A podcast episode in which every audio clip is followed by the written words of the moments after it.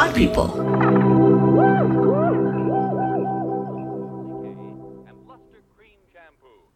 Greetings, gentle listeners. How are you all doing? I myself am feeling very relaxed, calm, cool, collected, zen, even. Ooh, you've done it now. I'm gonna toss you out the window.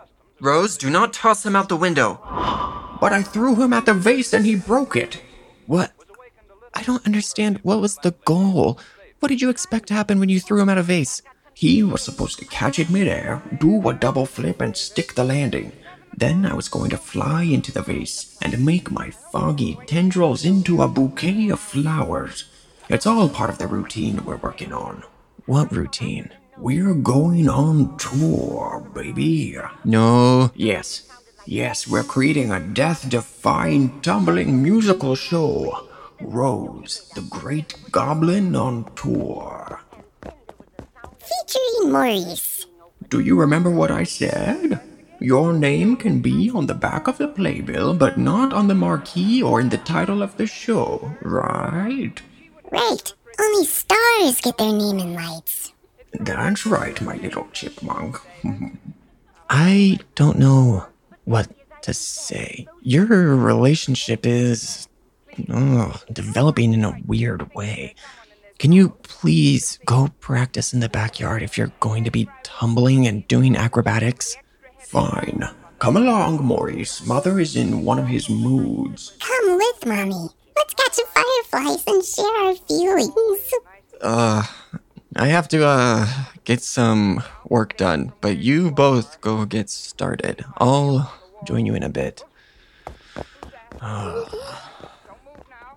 Sorry, gentle listeners. Do you see now what I've been dealing with?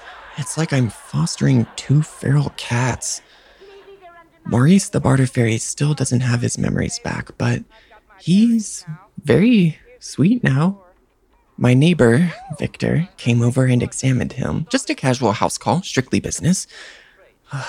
you would not believe how dashing he looked in his lab coat with his little stethoscope.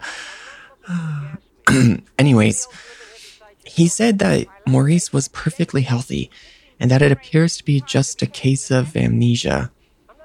He still needs to trade items in order to feed, but every night I just trade dandelions or rocks from the garden outside back and forth with him, and he loves it. Ugh. he can't get enough of those rocks. You know, when he's not swindling you from your prized possessions or trying to steal your teeth, he's actually mm, pretty cute. Anyways, I thought I would share a few listener dreams with you all. I still love hearing your dreams, and I hope you all still love sending them in.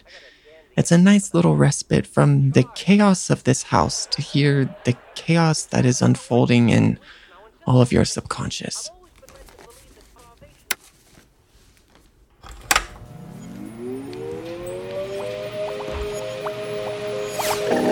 Relax. Breathe. Welcome to Ghosthoney's Dream Machine. Our first dream comes to us from Harper. Hello. I would love to share the reoccurring nightmare I had as a small child. It still haunts me to think about. The dream opens with me and my other childhood friends playing outside on a nice spring day. One of my friends will leave the group and rejoin a bit later with a mysterious presence following them. They exclaim, Look who I found! They found the Froot Loops toucan known as Toucan Sam.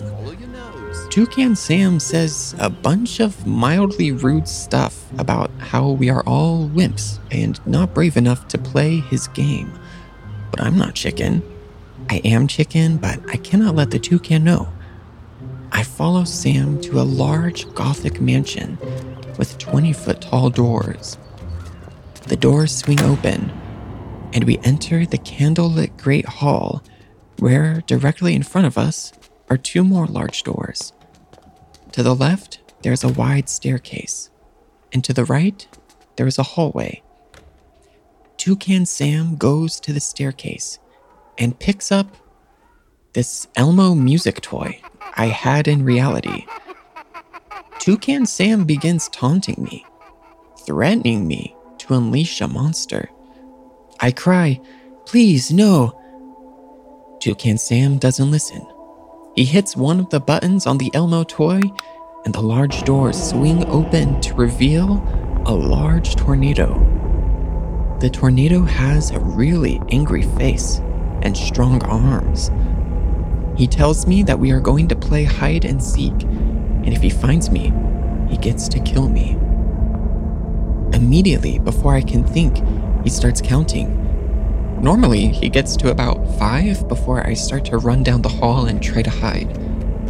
At first, I would always get caught running down the hall, but the more I had the dream, I would occasionally turn into a room on the right with floor to ceiling glass walls and primary color cubes, similar to what you would see at a child's gymnastics studio. I would frantically move these cubes around and try to hide behind and under them, but still, the tornado always got me. Uh, Harper, what a dream. The fact that this was a reoccurring dream, uh, I don't know what to say. I don't know what Toucan Sam represents, other than he must have really been burned into your subconscious. I'm sorry that every time you go to eat Froot Loops, you have to think about him in that dream.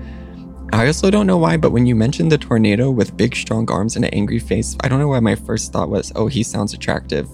That's probably something I need to work out and work on with my own subconscious. Fear not, gentle listeners. Ghosthoney's Dream Machine will be right back after the break. Greetings, gentle listeners. I hope you've been doing well. I am so excited to talk to you today about my very first book.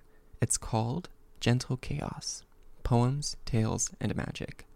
This book is a collection of poems, images, personal stories, and vignettes that explore magic, queerness, lost history, love, and death and the enchantment and comfort to be found in the weird, the dark, and the different. There's also pictures of teeth. The holiday season is fast approaching, and this book could make the perfect gift for the sensitive, death obsessed weirdo in your life. And you can purchase it now wherever you buy books. Not only is there a book, but there is also a companion oracle card deck, a guided journal, and an audiobook recorded by yours truly, available wherever you listen to books. I hope you enjoy this book just as much as I do, and happy holidays from me to you. Welcome back, gentle listeners. Our next dream comes from Dylan. A few days after my grandfather died, I had a dream. There was smoke in the air, a mist obscuring figures who wore hats and coats and carried luggage. In the dim light, Everyone seemed monochromatic gray, with a slight glow, as if under the moonlight. The smoke cleared to reveal a black steam train which people were boarding. I knew we were underground. A small girl ran up to me. You don't know me. I'm your great grandmother. It's nice to get to say hello. I smiled at her as she was escorted away by a man whose face was hidden in the shadow under his hat which he tipped in my direction. I took the train and looked back at the empty platform, its black tiles shining. The train arrived at the beach, and it was empty, both the beach and the train. So I walked on the beach alone until I saw a couch. A young man lay on it, playing guitar. It was my grandfather, looking young and happy. We're waiting for the woman across the water to come take us, he told me. I wondered who this woman was. He told me that I should wish my grandmother a happy birthday and to remind her of a bill. And I woke up. I visited my grandmother a few days later for her birthday and told her of the dream. When I mentioned a bill, she knew immediately what I meant and told me that every year my grandfather would take that bill to the post office, and she had forgotten. Oh, Dylan, what a beautiful and special dream. Thanks for sharing it. How nice it must have been to see your grandfather like that. I think that that was a visit from him, telling you that he's okay, and I hope that he got to wherever he was heading safely. Our final dream comes from Alexandra. I had a dream about meeting the moon. He looks like an older gentleman, and we're talking extensively about nature and philosophy and whatnot. After hours of talking, he tells me that he is the moon, like the Earth's satellite, and that his current form is just his anthropomorphic personification of the moon. I get curious and ask him to prove it, and he shows me a pattern on the top of his head. He's bald, and the pattern looks exactly the same as the one we see on the moon. So we continue talking, but now I'm asking him about space, the universe, the Big Bang, all sorts of things. And he gives me the most beautifully elaborate answers about it. He starts telling me things he enjoys doing on Earth and tells me that there is a mosque in a city in Serbia that he enjoys visiting and that I should go there when I get the chance because it's beautiful. And that's the end of the dream. But get this I've visited that city many times before, but I didn't know that there is a mosque there because Serbians are mostly Orthodox Christians, so mosques are a rarity here. So I go to the aforementioned city to get a tattoo one day and ask my girlfriend, Is there a mosque there? And she says, Yes, and shows it to me and it's painted white, and the surface of the walls are uneven. So, in a way, it kind of resembles the surface of the moon.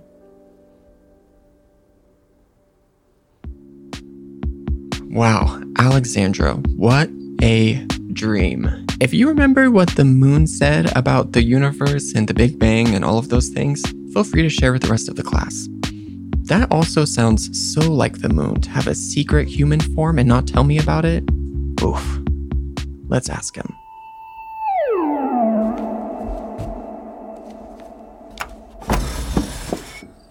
Hi, Moon. What did you think of these dreams? You don't have a secret human form that you use to walk around us, do you? Alas, I wish that I did. But being the moon is a full time job. Aw, that's too bad. If you could be human for a day, what one thing would you like to do the most? I would try boba tea. Oh, wow. That was a fast answer. I see you and so many people enjoy it. It looks so satisfying to chew on those little pearls like little meteors swimming in the great sweet milk that is the universe. Hmm, delicious. Oh, yeah, milk tea is so good. Mother, Maurice is so bad at catching things, you wouldn't believe it. Come down and catch fireflies with me. Oh, oh my god. What am I gonna do with those two? Never ever underestimate the importance of having fun. Randy Pausch. You're right. Good night, Moon. And good night, gentle listeners. I hope you have fun tomorrow, even if it's just a little bit. But for now, sweet dreams. Wait right there, you two. I'll grab some mason jars for the fireflies. Yay! Mother, bring me a mason jar too, but I want an old fashioned in mine. okay. Yeah, I could use an old fashioned too. I'll be right there, you scallywags.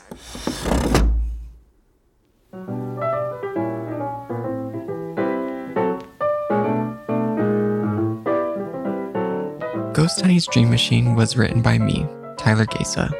It was co created by me and my friends at Pod People, who make this lovely little podcast come to life. Rachel King, Matt Sav, Chris Jacobs, Brian Rivers, Morgan Foose, and Ann Fuse. Special thanks to Barbara Jones and Mark Fisher at Outshine Talent and all of my family and friends. If you love Ghosthoney's Dream Machine, the best thing you can do is share it with a friend. And if you're an overachiever, please leave a glowing review and rate us on Spotify, Apple Podcasts, or wherever you listen to podcasts. You can follow me at Ghosthoney on TikTok and at Tyler Gaca everywhere else to stay tuned on all Dream Machine news. And please, if you feel so inclined, go ahead and submit your own dreams at the dream submission form linked in any of my social media bios. I may include it in an upcoming episode. Bye for now.